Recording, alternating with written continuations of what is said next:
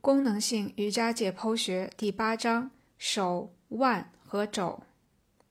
手，手是一个神奇的结构。此时此刻，正是手的精细动作技能和复杂的结构，让我能飞快地敲击键盘。手部的软组织和关节能够与大脑共同作用。多年的神经肌肉训练，让我可以不看键盘就能打字。指尖有很多感受器，可以让我感觉纹理和形状的细微变化。即使是身体上最轻微的紧张状态，按摩治疗师也可以通过手触诊探查出来，然后通过手指进行按摩治疗，患者便可以解除这种紧张状态。上肢的结构和功能可以让手呈现几乎所有我们想实现的姿势。回想一下上一章中的。我们先将手臂外展，并将掌心向上，即手臂外旋，然后把手往另一个方向旋转，即内旋，便可以再次使手掌达到掌心向上的状态。肩胛骨的运动、肩关节的旋转，加上前臂的旋转，让我们的手可以旋转三百六十度。在练习体式时，我们用双手来获得支撑以及转移身体的重心。此时，手发挥着类似脚的功能。我们可以把手和脚的结构进行对照。手部也有弓形结构，虽然它们不像三个足弓那样齐整，但它们可以形成足弓无法形成的形状。仔细观察，你会发现，不管你多么用力地用手按压地面，手掌中央有一部分都不会塌陷下去。这是手最明显的弓形结构，同时也是与足弓最像的部分。在手臂平衡体式中，双手是身体的基础，如同站立体式中的双脚。当双手着地时，我们也可以进行激发根能量的练习。在第二章中，我们结合足弓讨论了会阴收束法和收腹收束法，以及这些收束法可以使身体具体有什么样的特性。我们也可以将手放在瑜伽垫上，用类似的意象使身体产生同样的特性。这一点很容易被运用到下犬式、四柱支撑式、上犬式和任何一个手臂平衡体式中。在大多数要求双手承重的体式中，这种意象所产生的特性可以激活我们上半身的髂腰肌、手和腕关节的结构功能。在上肢与下肢一章中，我们曾提到，手部有二十七块骨，除了大拇指之外，每根手指上有三根指骨，即构成手指的骨，而大拇指只有两根指骨。握拳时，手指的指骨关节及指骨之间的关节和掌指关节及掌骨和指骨所形成的关节屈曲，而手指伸展时，手部即可恢复到。标准解剖学姿势，手指还可以通过外展和内收来远离或者靠近手的中心线及中指。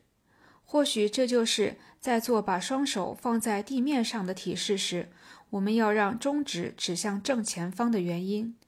手和腕关节的运动是相互协调的，两者共用许多相同的肌肉。这使得手和腕关节既可以独立运动，也可以共同运动。腕关节可以朝四个方向运动。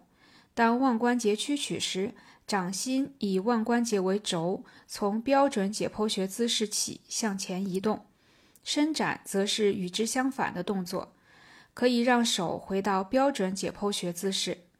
严格来说，我们把上犬式中腕关节的姿势叫做过伸。当腕关节外展时，手朝向小指运动，这个动作也被称为尺偏；腕关节内收时，手朝向拇指运动，这个动作也被称为桡偏。当手处于自然状态或休息位时，腕关节呈轻微内收状态。手和腕关节周围的肌肉。使手和腕关节产生运动的肌肉有些复杂。虽然手本身有一些小的肌肉，但是那些使手和腕关节产生运动的较为强大的肌肉，大部分位于前臂。这一点与足和小腿肌肉的关系类似。另外，前臂的肌肉和小腿的肌肉之间还存在其他相似性。在这两个部位。大块的肌肉都会发出条索状的肌腱，并借助这些肌腱跨过主要的关节腕关节和踝关节，然后肌腱会连接到肢端各处，以活动肢体的最末端及手指和脚趾。这样，大块的肌肉就不会妨碍关节的运动。屈肌，屈肌位于前臂的前侧，或者说掌侧。它们比位于前臂后侧的伸肌更大、更粗壮，也更有力。它们相当于庞大的小腿后肌群。以下这些肌肉的名称就可以反映出它们各自的功能：指屈肌、尺侧腕屈肌和桡侧腕屈肌。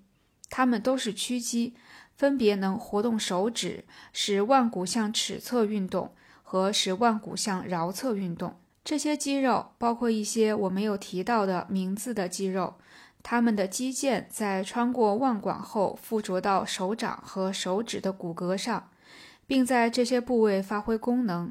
而在另一端，这些肌肉连接到肘关节上方肱骨最下端内侧，叫做肱骨内上踝的隆起处或其附近。有一种腕关节的姿势可以让屈肌发挥最大的力量。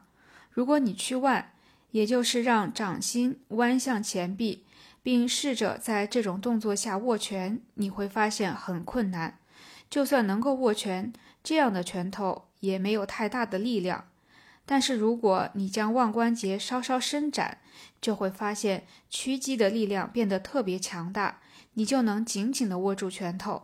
也就是说，腕关节伸展或过伸可以增大屈肌的力量。伸肌。前臂后侧的伸肌通常比对侧的屈肌体积小，也不如屈肌强壮。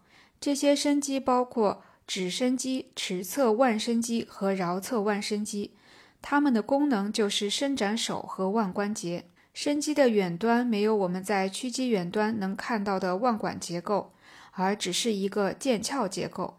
这些肌肉的近端大部分都跨过肘关节，并附着在肱骨外侧踝上。我们可以用一种更复杂的视角去看待屈肌和伸肌，虽然它们在屈腕和伸腕时的功能是相反的，但在维持手的平衡性与运动功能方面却发挥着协同作用，从而使手产生精细且受控的动作。事实上，正是屈肌和伸肌的相互动作。使得手能够快速的运动和发力，从而让我们可以打字、弹吉他和演奏钢琴等。这也体现了身体复杂而美妙的整体性。